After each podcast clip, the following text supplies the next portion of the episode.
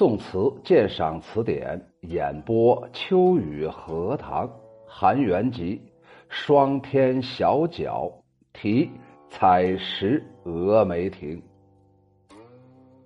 霜天小角题采石峨眉亭韩元集。好，我们小编来了，我们的老蜜蜡来了。好，倚天绝壁，直下江千尺。天际两额凝带，愁与恨几时极？暮朝风正急，酒阑闻赛笛。试问谪仙何处？青山外，远烟碧。双天小角啊，是一个词牌名，它也叫月当窗、长桥月、踏月等等。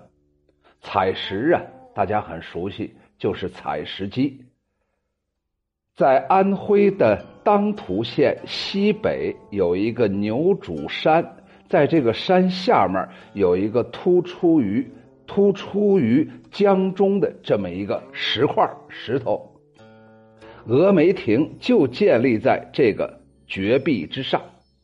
峨眉亭啊，就是刚才所说的。在这个牛渚牛渚山上，或者说呀，它是傍牛渚山而立，在牛渚山的旁边因前边有东梁山、西梁山，夹夹江对峙，和峨眉而得名。牛渚山呢，面临长江，山势险要，它的北部突入江中。这个江中突入江中这个地方啊，就叫做采石矶，是古时候啊大江南北重要的一个渡口，军家必争之地。峨眉亭就建立在这采石矶上。愁与恨，古代文人呢，往往把美人的峨眉描绘成含愁凝恨的样子。那么，什么叫做两峨眉黛呢？他是把长江两岸东西对峙的梁山，什么东梁山呢、西梁山呢，比作那个美人的眉黛、眉毛。可见呢，中国古人呢喜欢拿女人的容貌啊来说事儿，尤其是女人的这个眉毛啊，不单纯是女人的眉毛，所有的眉毛，包括动物的眉毛，你看那猫啊、狗啊。狼、虫、虎、豹啊，只要有眉毛的，他那个眉毛啊，有时候可以表现出他自己的那样一种心情啊。所以呢，这个峨眉呀，有的时候啊，这个表现的就是女子的那样一种愁苦的样子。赛迪指的是边防边防军。军队里头吹奏的笛声，当时啊，这个采石矶呀是边防的军事重镇。话说一千一百六十一年，有一个人叫于允文，曾经在这里大败金兵。文赛笛呀，就是暗示了作者的一种感触。你看看他的词牌，叫做“霜天小角”，就是在一个寒冷的秋天，一个早晨。听到了号角之声，那么刚好在采石矶这个地方，在这个峨眉亭这个地方，这里面又是南北对峙的这么一个呃很重要的军事要地。谪仙呢不用说了，那当然指的是李白，是唐朝人呢把李白称为谪仙。据说呀，他晚年呢住在这个当涂，并且死在这里。在这里面没事啊，还捞个月亮干啥？我们的康妮来了，我们的山高人为峰来了。山高人为峰竟然还大大方方的说：“秋雨老师新年好，大家新年好，所有的人，宇宙新年好。”青山在当涂的东南面，山的北路有李白的墓地，就是坟墓啊。这首词啊，翻译出来就是登上峨眉亭，凭栏望远。只见牛渚山峭壁如削，倚天而立，上面有飞瀑千尺，悬空奔流，泻入滔滔长江。那眉梢眉间、凝聚不解的仇与恨，到什么时候这种仇和恨才能消散呢？波涛汹涌的江水正卷起连天的怒潮，浪高风急。此时此刻，酒意初退，就是刚喝了点酒。刚才呀，脑袋还有点懵，现在的酒劲儿已经过去了。耳畔边，仿佛啊，就响起了如怨如诉、不绝如缕的塞外的悲愁的笛声。试问到哪里去？才能追寻到谪仙人李白的踪迹呢？那万重青山外，千里烟波的尽头，郁郁葱葱的地方，最后不用说了，肯定是以景作结。这是中国文人呢写诗词啊特别喜欢用的这样一种方法。整个这首词啊，实际上就是一句话就可以说完。这个词啊，就是作者登上了峨眉亭远望，然后触景生情，写了这么一首词。这首词啊，显得风格豪放，气魄恢宏。这是前人呢给他加的这么八个字的这么一个定义，但是我觉着呀，好像不是很对。等会儿大家听我的粗浅的讲解。对，我们的小编说了，点赞不要停。大家如果现在用眼睛稍微稍微扫一下屏幕的右下角，有一个大拇手指头，大家替我点点赞。据据说呀，替秋雨荷塘点赞，可以让虎年泪下生翅，如虎添翼。这个完全是自愿啊，你点就有翅膀，不点不点，估计可能就没有翅膀。哈哈哈，词的上片呢，采用的是那种鱼动写静的手法，就是在动态当中写一种静态的场景。有一个 词语我觉得特别好，叫做“作者随步换行，边走边看”。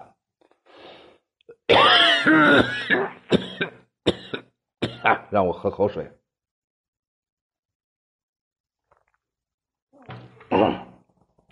什么叫做随步换行啊？这个特别好理解。我总觉着中国古时候啊，有一些词语特别好，比方说“随步换形”“移步换景”，都是一个意思。中国古时候啊，人们就喜欢把这两个眼睛啊当成这个摄像机，走到哪里看到哪里，移步换景，边走边看。我们的小编呢很暖心呢，老师感冒还没好，估计可能还有点小尾巴，看看不知道啥时候能把它切断，那老师就又成为顶天立地的英雄了。起手有一句叫做“倚天绝壁，直下江千尺”，气势不凡。先是看到了采石机矗立于前方。然后作者抬头仰视，然后发现峭壁直插云霄，好似倚天挺立一般。实际上啊，采石矶最高处的海拔也不过就是一百三十一米，因而啊，横空而来和截江而立，就是把这个大江好像都给截住了，于是就显得格外的那种。听罢。等到作者真正登上峰顶的峨眉亭之后，低头俯瞰的时候，又是另一幅图景。只觉得悬崖千尺，直逼江渚。江渚啊，就是江边那个沙地呀。开头两句，一仰一俯，一上一下一上，雄伟壮丽，非常有立体感。那么也就是说，开篇呢，这两句啊。让我们这如果让我拍这个呃拍这个纪录片的话，那我肯定要把那个呃镜头拉近，把那个很不高的一百三十一米的这个采石机要把它拍的跟喜马拉雅山一样高，然后再登到山上再往下看，又是一番天地呀。天际两额眉黛，愁与恨几时集？作者呀，惩惩呃惩目四望，驰骋目光啊，向四面望去，由近及远，又见到东梁山、西梁山，就好像是两弯峨眉一样。当然了，这个东梁山呢，西梁山也叫天门山，长江刚好从中间把它劈断了。横亘西南天际，由此引出了作者的联想：这个峨眉不展，宛似凝愁含恨。你想嘛，这西凉山、东凉山本身就是大山，你非得把两个大山比作成美女的两个峨眉、两个眉毛？山嘛，都是比较陡峭、比较硬朗。有尖儿有刺儿的，所以呀，毕竟啊不是那种柔情似水的眉毛，所以呢，他好像永远都显示出一种样子，那种凝重的，就好像女子的那个峨眉呀，总是紧紧的在那个蹙着，于是就显着伤感万分，好像是含愁凝恨。其实啊，这都是作者情感的含蓄的外露，把人的主观感情强加在哎这个客观物体上了。这是文人呢写文章的时候啊，难免难免呢不会用到的一种手法。所谓触景生情啊，韩元吉啊一贯主张北伐抗金，恢复中原故土，但是又反对轻举冒进。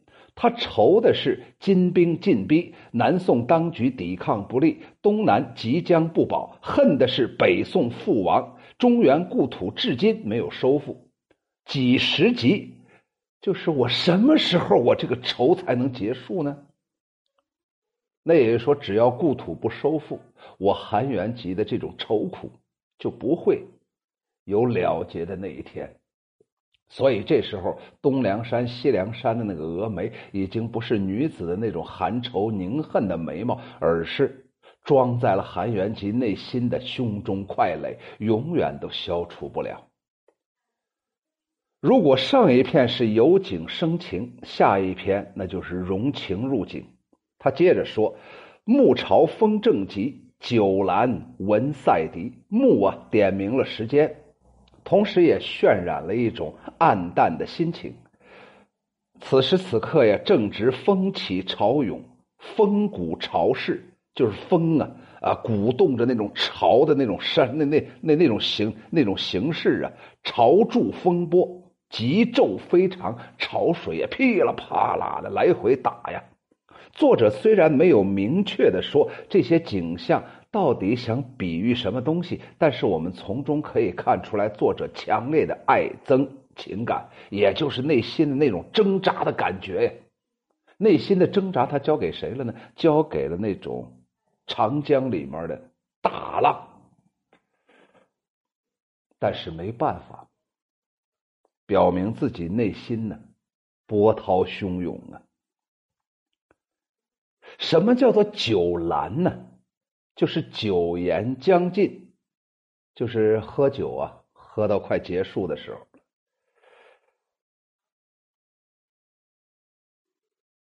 这个赛笛呀，指的是羌笛，指的是军中的乐器。当此鞭声四起的时候，作者正在沉思。这时候啊，按理来说，这块就不应该成为我们的。边界嘛，我们何必跑到这儿来，跑到长江以南呢？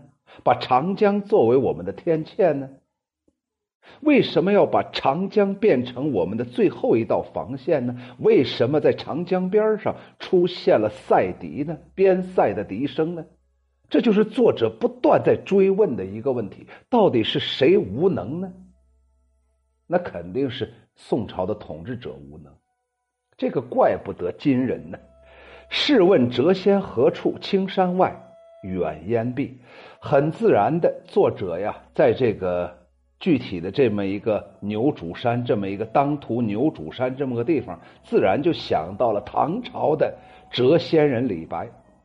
李白呀，曾经为这个采石矶写过很多著名的诗篇，人民口头还流传着许多浪漫神奇的故事。比方说他的捉月，他就是在采石矶这块捉月亮，结果死掉了。还有一个叫骑鲸，骑着鲸鱼呀。骑鲸啊，实际上有两个意思，一个是指的是呃李白呀骑着大鱼，骑着鲸鱼，然后隐居成仙了。第二个是杜甫啊在诗中用李白因为醉酒骑着鲸鱼然后淹死的这么一个典故。挽联当中使用的意思大多都是第一个意思，指的是不能说李白死了吗？我们直到现在为止，对某某人死了，现在还用一种隐晦的说法，比方说谁驾鹤西归了，谁谁谁老了，谁谁谁没了，谁谁谁去世了。我们一般来说不说这个人死了，所以呢，人们一般采用的都是第一种奇经的第一种用法，说李白呀，奇经成为隐居者或者神仙了。反正不在人世间了。我们的郑嘉欣还问了新年好，我们的王建顺也来了，谢谢各位朋友。更为重要的是，李白一生都怀着济苍生和安社稷的政治抱负，希望能够像东晋谢安那样为君谈笑尽胡沙。谈笑之间，我李白把所有的一切都像谢安那样。撂得平平展展。当然了，李白是不是有政治才能，是不是有军事才能，这个是另一说。反正作者呀，韩元吉就抓住了人们对李白的这样一种赞美之词，所以他才会在采石矶这块自然想到了李白。难道韩元吉也在这想捞月亮吗？也想呃骑着大鲸，骑着大鱼，然后呢成仙吗？不是，他是。用李白这个典故说明啥？李白一直都有政治抱负，希望能够施展自己的抱负。我韩元吉跟李白一样，也想有机会有施展抱负的那么一瞬间。但是可惜呀，李白最后是壮志难酬，最后死在了当涂，葬于青山之上。现在呢，已经数百年过去了。但见而今呢，只见青山之外，远空烟岚飘渺而已，到处都是云烟，再也见不到李白了。李白那种铿锵的豪言壮语，也好像被这个风啊给吹散了。下抚长江，悬崖千丈，而不远的东西梁山又像两弯峨眉，夹江对峙。它的山川的奇丽由此可以想见。不仅如此，这里还凝聚着丰厚的人文积淀。好为谪仙人的李白在这里曾经留下了卓越奇经的神奇传说，并且还把他的仙骨留给了江畔的青山绿水。更令人怀念的是，就在词人写这首词之前的不久，南宋的将军曾经在这里头。奏响过采石大捷的凯歌，就是刚才咱说那个余允文。不过当时作者登临怀古之际，形势却发生了变化，南宋统治集团又开始推行起苟安。呃，苟安媾和的政策，怀着国事日非的忧惧，就是怀着国家呀这个事情一天比一天糟糕，江河日下，我特别担心。我韩元吉对我们的大宋王朝都如此担心，我们的皇帝到哪里去了呢？所以此时词人呢，此时此刻所见所闻，当然就是一派两峨眉凝眉，朝怒风急，这么一种。感觉真的就是境由心造，其言良是。其言良是好理解，就是这句话说的太对了，此言得之的意思。那什么叫做境由心造呢？境由心造啊，它本来是佛家的一个用语。境由心造指。的是环境的美好和恶劣是由心境的快乐与否而决定决定的。物随心转，境由心造，烦恼都是由自己内心产生出来的。境随心转则悦，心随境转则烦。假如啊，这个外界的场景啊，随着我的内心的变化。那我自己就很愉快。如果我的内心呢，随着外界的场景的变化，我就非常忧烦。韩元吉今天到了当涂这个这个地方呢，呃，这个这个古战场，也是现在的战场，也是现在南宋和金的对峙的地方，所以到这儿来呀，他就容易受到这个地方的影响。尤其看到长江的千尺浪，所以他就有了这样一种受到外界场景的变化，于是内心也就有了变化。说明啊，韩元吉呀还是一个俗人。实际上，我们大家都属于俗人。什么叫做境游？什么叫做这个呃境由心造啊？境由心造和心由境造是两个完全不同的概念。境由心造，这是一种比较高大上的；可是心由境造，这都是我们普通人的烦恼。什么叫做对月伤怀呀？什么什么叫做见花落泪呀？什么见到秋雨绵绵，感觉到自己人生好像。也到了垂暮之年呢，什么叫做看到白雪白雪飘飘，感觉到自己好像也就要到那世去了呢？什么叫做看到一个恐怖片觉得自己生活的环境也很恐怖呢？这都叫做这个心由境造，这个不是个好事情。要不然人说呀，这个心呢，你要定下来。所以呀，这个心情好不好，完全靠你自己。可是啊，芸芸众生啊，谁能做到？秋雨荷塘也做不到啊。这个青城山寺庙里有一个对联叫做“事在人为，修言万般皆是命；境由心造，退后一步自然宽。”这个联讲的是个人的事业处境和他的心态、命运之间的关系。这是佛教高僧在洞察人情世故、修身养性之后悟出来的人生智慧，富有深刻的哲理。下来呀，咱们重点就要说一下这个“境由心造，心由境造”。我再把这个对联再说一下。这个对联是哪儿的？青城山。寺院里这么一个对联，他说：“事在人为，修言万般皆是命。”我就要改变我这个命。有的时候命你可能啊弄改变不了，但是运你能改变。所以他这里面“修言万般皆是命”，我估计这个命里面它有运的成分的存在的。就是你不要说你这个运命运不好，改变自己就要靠自己。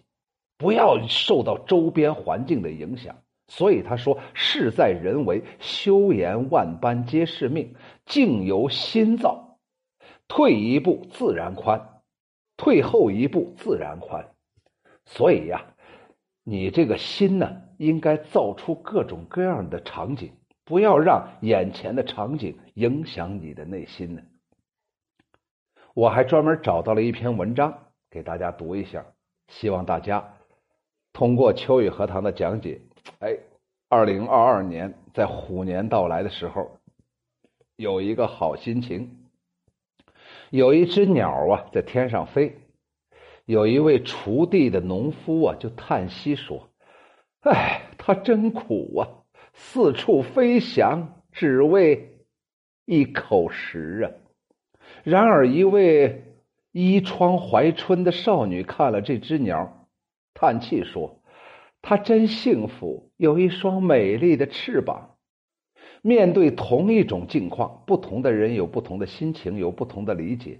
满怀激情，你就会有一种振奋的感觉；失意悲观，你就会有一种痛苦和失落的感叹。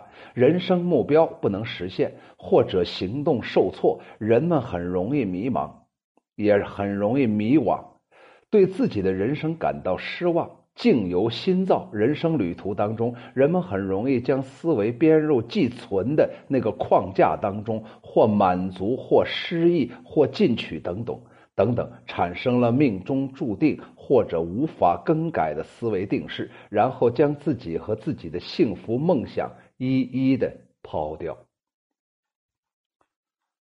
所以呀，奉劝大家，也奉劝我自己呀。人生在世啊，心情是自己的，不要受到周边的影响。境由心造是对的，心由境造可能就低级了。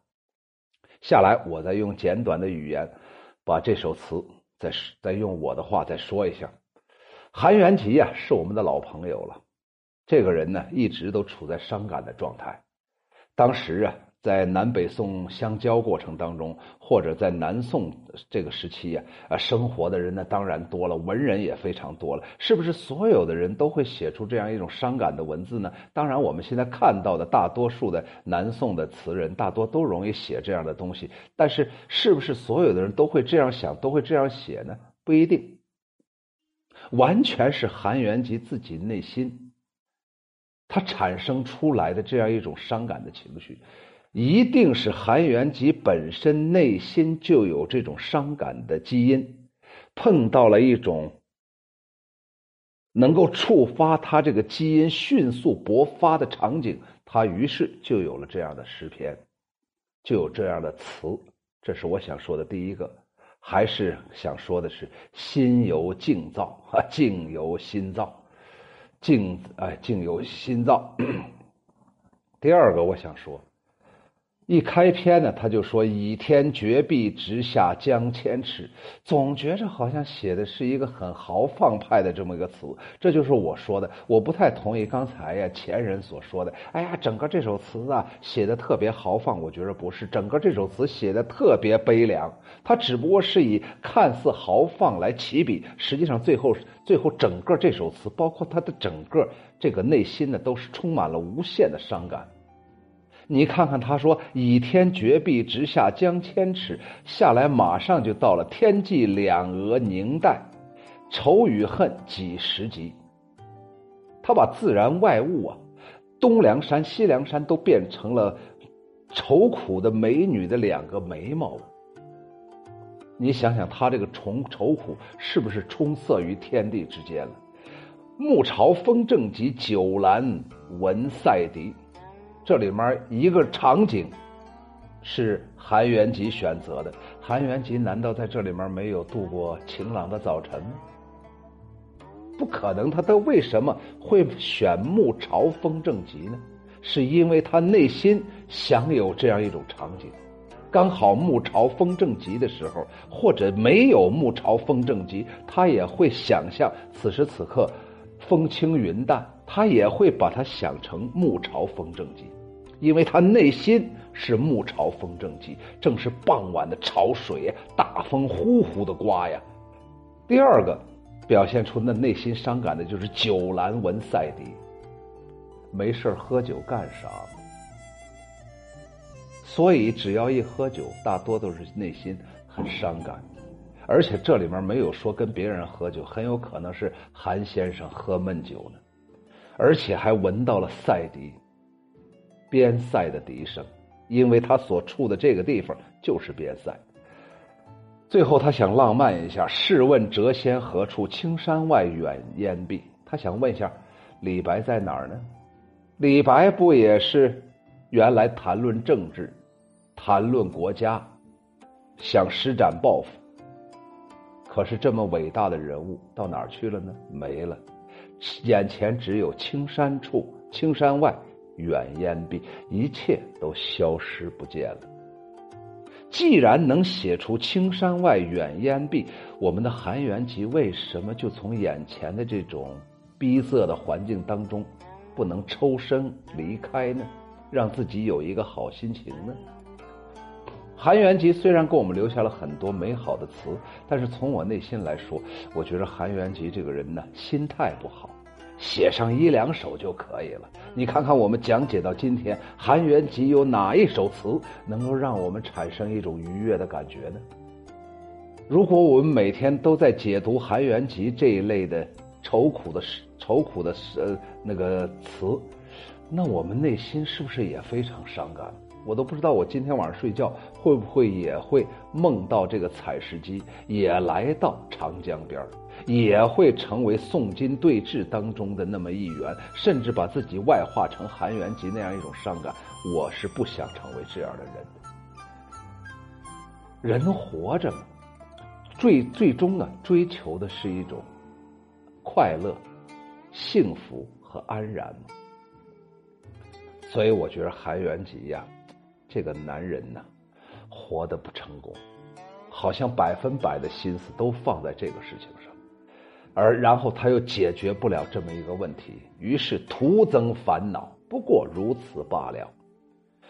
双天小角题采石峨眉亭韩元吉，倚天绝壁直下江千尺，天际两额凝带愁与恨几时极？暮朝风正急，酒阑。闻塞笛，试问谪仙何处？青山外，远烟碧。谢谢收听，欢迎大家关注、订阅、评论，感谢对我的支持。